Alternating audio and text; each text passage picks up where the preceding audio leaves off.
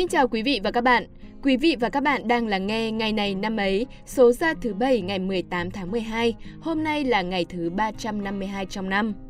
Mở đầu chương trình, xin được gửi những lời chúc tốt đẹp nhất đến các bạn có ngày sinh nhật trong hôm nay.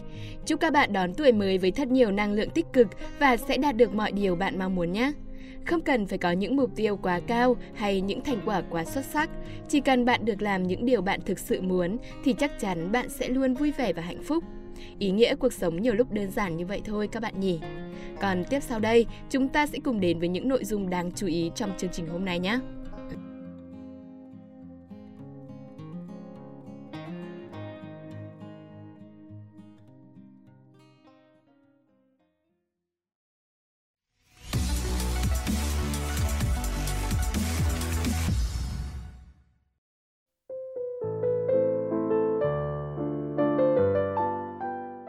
Thân mến, cách đây tròn 36 năm, một vì sao đã không còn tỏa sáng trên bầu trời văn chương Việt Nam. Ngày 18 tháng 12 năm 1985, chúng ta phải nói lời chia ly với nhà thơ được mệnh danh là cây đại thụ của nền thi ca hiện đại, nhà thơ mới nhất trong các nhà thơ mới, ông Hoàng của thơ tình. Vâng, có lẽ nhiều người đã nhận ra chúng tôi đang muốn nhắc đến nhà thơ Xuân Diệu. Trong suốt sự nghiệp đồ sộ của mình, Xuân Diệu đã để lại khoảng 450 bài thơ, chưa kể các tác phẩm thuộc các thể loại khác. Và trong phần mở đầu của chương trình hôm nay, chúng tôi muốn cùng các bạn chiêm nghiệm lại bốn câu thơ nổi tiếng trong bài Vội vàng của ông. Tôi muốn tắt nắng đi, cho màu đừng nhạt mất. Tôi muốn buộc gió lại, cho hương đừng bay đi. Có thể nói, đây là một trong những trích đoạn thể hiện rõ nhất phong cách và tinh thần thơ Xuân Diệu. Đó là tinh thần thiết tha yêu đời, yêu cuộc sống, đến nỗi muốn ngừng cả thời gian để được tận hưởng trọn vẹn mọi phút giây. Chỉ cần đọc bốn câu thơ này thôi, người ta đã dễ dàng tưởng tượng ra hình ảnh một chàng thi sĩ đang say sưa hít hà, tận hưởng màu nắng, hương gió, đang đắm chìm trong những món quà giản dị nhưng quá đẹp đẽ của thiên nhiên. Không chỉ vậy, phải là người ý thức rất rõ về sự chảy trôi của thời gian thì mới có thể có những ước muốn táo bạo đến thế. Từng khoảnh khắc dù đẹp đến mấy rồi cũng sẽ trôi qua. Điều đó khiến nhà thơ cảm thấy tiếc nuối và muốn níu giữ chúng vô cùng. Sự khát khao vĩnh cửu này chính là minh chứng cho lòng yêu đời, ham sống của nhà thơ. Nó không chỉ là những câu thơ đẹp đẽ về mặt nghệ thuật chơi chữ, dùng từ, mà còn là lời nhắc nhở đầy ý nghĩa cho mỗi chúng ta về việc hãy luôn sống hết mình. Thời gian sẽ không chờ đợi một ai và đời người là hữu hạn. Vậy nên, hãy trân trọng hiện tại và sống trọn từng phút giây bạn nhé.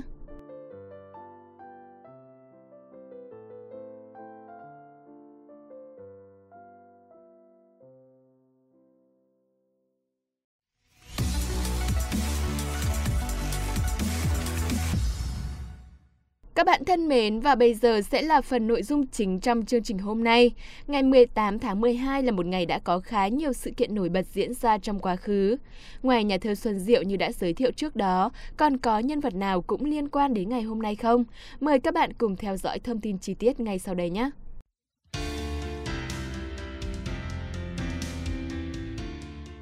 Xin chào các bạn đang lắng nghe ngày này năm ấy. Mình là Huyền Trang và người bạn đồng hành với mình như thường lệ chính là Phạm Kỳ. Xin chào Huyền Trang và các bạn thính giả. Hôm nay là thứ bảy rồi và xin chúc các bạn sẽ có một ngày nghỉ thật vui vẻ sau khi đã có một tuần làm việc rất vất vả. Vâng, hôm nay sau khi rời khỏi phòng thu thì à, Phạm Kỳ và Huyền Trang sẽ có một chuyến đi team building cùng với công ty. Lâu lắm rồi không được đi chơi nên cảm thấy háo hức vô cùng luôn. Đúng thế Huyền Trang ạ. À, suy cho cùng thì việc giải trí cũng rất quan trọng. Ừ. Nếu như cứ vùi đầu mãi vào công việc thì chắc gì công việc đã hiệu quả như chúng ta mong muốn. Thậm chí điều đó còn làm hạn chế đi khả năng sáng tạo của chúng ta nữa. Đôi khi cần phải để cho đầu óc của mình thư giãn một chút rồi à, quay lại làm việc thì mới hiệu quả được. Các bạn cũng hãy cố gắng để cân bằng giữa công việc và cuộc sống nhé. Như thế thì cuộc sống mới vui mà công việc cũng sẽ hiệu quả nữa. Vâng các bạn thính giả thân mến, à, nhưng đi chơi thì không có nghĩa là quên công việc Ngày mai chúng mình vẫn sẽ lên sóng để gặp lại các bạn đúng lịch. Hãy nhớ tiếp tục theo dõi chúng mình nhé. Bây giờ thì chúng ta cùng bắt đầu chương trình ngày hôm nay với những sự kiện và thông tin thú vị.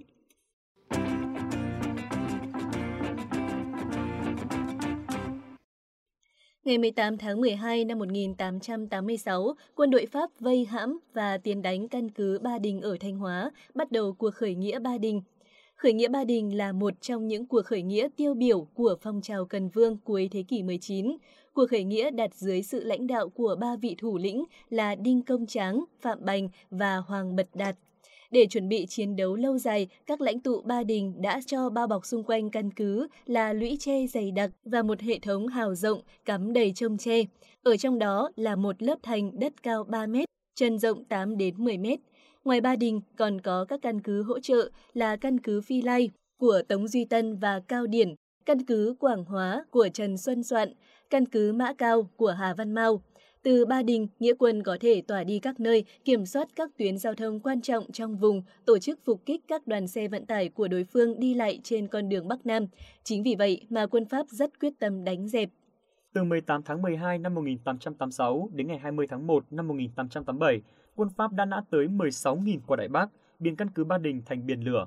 Nghĩa quân Ba Đình đã chiến đấu trong suốt 32 ngày đêm, chống lại đối phương đồng gấp 12 lần, được trang bị vũ khí tối tân, hiện đại. Trong trận chiến đấu vô cùng ác liệt này, Nghĩa quân tỏ ra mưu trí dũng mãnh, nhưng vì hỏa lực của đối phương quá mạnh nên Nghĩa quân Ba Đình bị thương vong nhiều. Các thủ lĩnh của cuộc khởi nghĩa phần bị tử trận, tự sát hoặc là bị Pháp chém đầu bởi tinh thần bất khuất, kiên quyết chống giặc. Khởi nghĩa Ba Đình thất bại và bị dìm trong biển máu, nhưng nó khẳng định tinh thần yêu nước từ ngàn đời nay của dân tộc ta, khích lệ tinh thần cho các cuộc khởi nghĩa sau đó.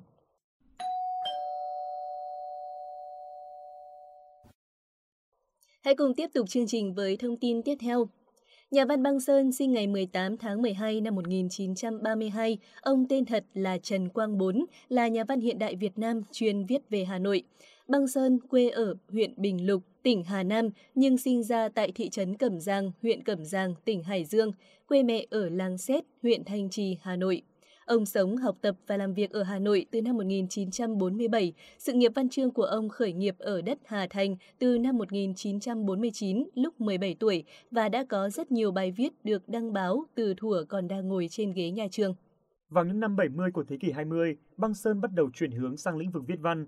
Theo ông, thơ không nói hết được bao điều cần nói nên cần phải viết văn xuôi. Sau khi tự thể nghiệm qua nhiều thể loại, ông tập trung vào thể loại tùy bút, Ông là một nhà văn chuyên viết về Hà Nội, là tác giả của nhiều tập tùy bút, bài văn được nhiều người yêu thích. Hàng loạt các tác phẩm viết về Hà Nội của ông đã tạo được ấn tượng sâu sắc trong lòng người đọc như là Thú ăn chơi người Hà Nội 4 tập, Dòng sông Hà Nội, Nghìn năm còn lại, Nước Việt hồn tôi, Đường vào Hà Nội, Phập phòng Hà Nội, Hà Nội 36 phố phường. Ông đã được trao tặng nhiều giải thưởng như Giải Hội Nhà văn Việt Nam về thiếu nhi, Giải báo Nhi đồng, Giải viết về Hà Nội nghìn năm, Huy chương vì sự nghiệp văn hóa của Bộ Văn hóa Thông tin, Ông qua đời tại nhà riêng ở Hà Nội ngày 3 tháng 9 năm 2010, hưởng thọ 78 tuổi. Ông ra đi để lại nhiều dự định viết về Hà Nội giang dở mà ông đã ấp ủ trong trái tim mình.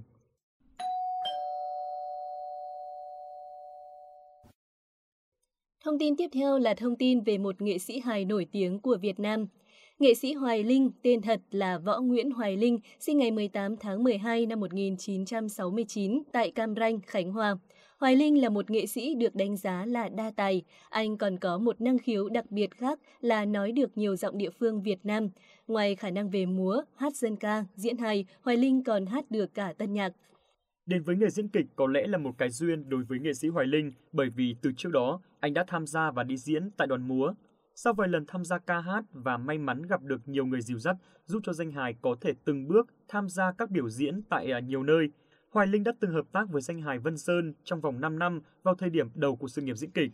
Dù không qua một trường lớp đào tạo nào nhưng mà chính lối diễn tự nhiên, mộc mạc, gần gũi, luôn biết cách biến hóa muôn hình vạn trạng trong từng vai diễn, nhạy bén và khôn khéo với những tình huống khó, thậm chí là bất ngờ xảy ra đã giúp cho danh hài Hoài Linh trở thành một trong những nghệ sĩ được nhiều người nể phục. Từ khi ở hải ngoại, tiếng tăm của Hoài Linh đã được mọi người biết đến, nhưng khi về Việt Nam hoạt động thì tên tuổi của anh mới thực sự nở rộ và vang rộng. Anh hoạt động tại trung tâm Thúy Nga cùng công ty Nụ Cười Mới và thường kết hợp với danh hài trí tài tạo nên một bộ đôi ăn ý trong nhiều sản phẩm. Trong suốt gần 30 năm sự nghiệp, danh hài đã 10 lần được nhận giải Mai Vàng. Ở bất kỳ vai diễn nào, dù là vai nữ, ông lão, người bố thăng trầm thì Hoài Linh đều nhập vai rất ngọt, sự linh hoạt và biến hóa trong lối diễn của anh đã chinh phục được người xem dù ở bất cứ lứa tuổi nào. Anh được phong tặng nghệ sĩ ưu tú vào năm 2015. Những năm gần đây, nam nghệ sĩ còn được yêu thích khi trở thành giám khảo của nhiều chương trình nổi tiếng như Người bí ẩn, Ơn rời, Cậu đây rồi, Gương mặt thân quen. Năm 2021 có thể nói là một năm sóng gió của nghệ sĩ Hoài Linh khi anh vướng vào vụ lùm xùm liên quan đến từ thiện. Nam nghệ sĩ bị tố giải ngân chậm số tiền kêu gọi giúp đỡ người dân miền Trung vào cuối năm 2020. Hoài Linh đã nhận lỗi, giải thích lý do và hoàn tất việc giải ngân vào giữa năm 2021. Tuy nhiên, danh tiếng của danh hài bị ảnh hưởng rất nhiều. Đây có thể coi là scandal lớn nhất mà Hoài Linh gặp phải trong suốt 30 năm sự nghiệp của mình. Nam nghệ sĩ cũng đã phải rời vị trí ghế nóng của thách thức danh hài vì scandal này. Kể từ đó tới nay, Hoài Linh không xuất hiện trên truyền thông hay mạng xã hội.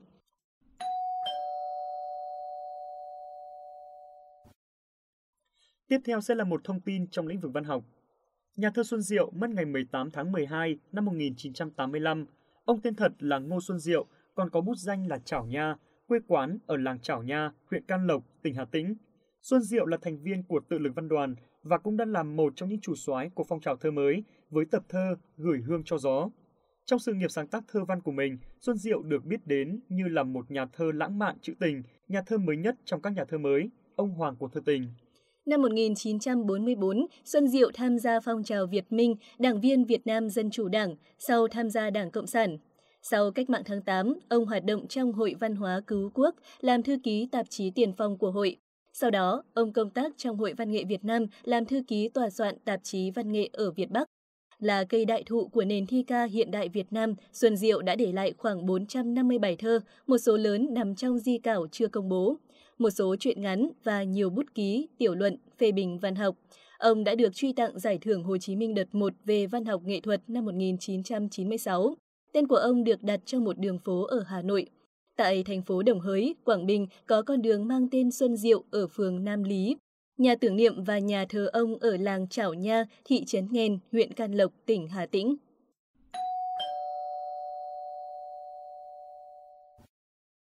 Các bạn thân mến, thông tin tiếp theo đây chắc hẳn sẽ là một thông tin mà rất nhiều các bạn trẻ quan tâm.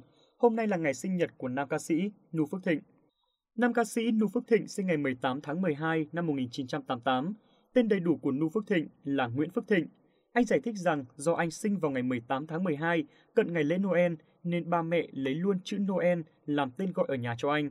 Tuy nhiên, chữ Noel hơi khó đọc đối với một số người lớn tuổi trong nhà, nên mọi người chuyển sang gọi No rồi ba mẹ anh lại thấy chữ nô mang tính phủ định quá nên quyết định thêm một chữ o nữa thành nu. Nu Phước Thịnh được biết đến như là một nam ca sĩ có sự nỗ lực nghiêm túc, chỉn chu và đầu tư trong âm nhạc. Theo học quản trị kinh doanh tại Đại học Hutech, nhưng niềm đam mê nghệ thuật vẫn cháy bỏng trong Nu Phước Thịnh. Khi đang là người mẫu cho tạp chí Tuổi Tin, Mực Tím, Hoa học trò, Nu Phước Thịnh vô tình được Thủy Tiên phát hiện ra tài năng và nâng bước anh trên con đường ca hát. Sở hữu ngoại hình điển trai, giọng hát ấm áp, nhẹ nhàng, sâu lắng, Nú Phước Thịnh được đông đảo người hâm mộ yêu thích.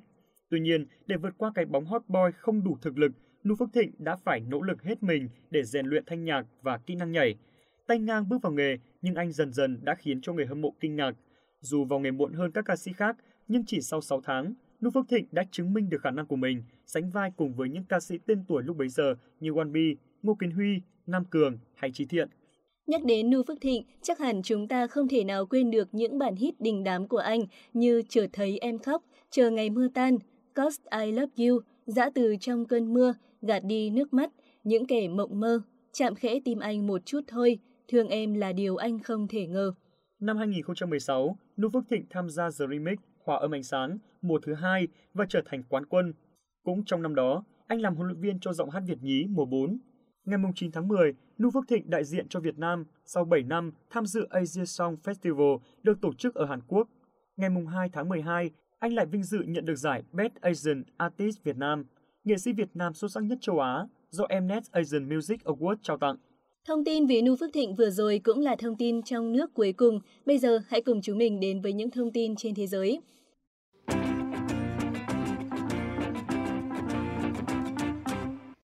Ngày 18 tháng 12 năm 1963 là ngày sinh của nam tài tử người Mỹ Brad Pitt.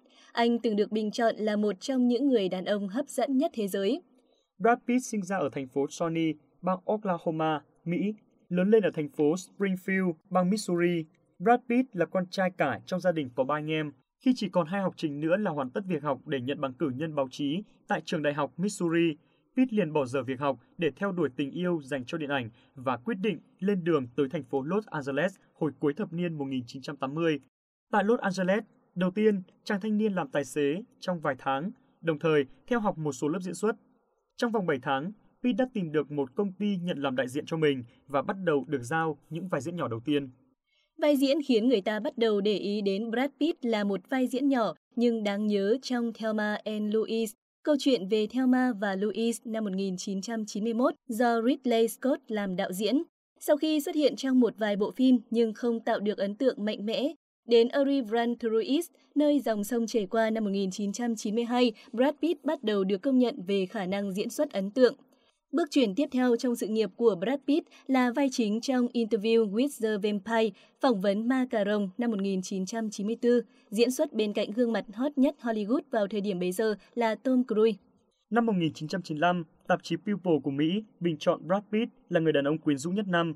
Đây cũng là năm Pitt xuất hiện trong những bộ phim như Seven, Twelve Monkey, Chính vai diễn trong bộ phim tâm lý giật gân Thuê Monkey, 12 con khỉ năm 1995 đã đưa về cho Pitt đề cử đầu tiên tại giải Oscar và tượng vàng đầu tiên tại giải quả cầu vàng.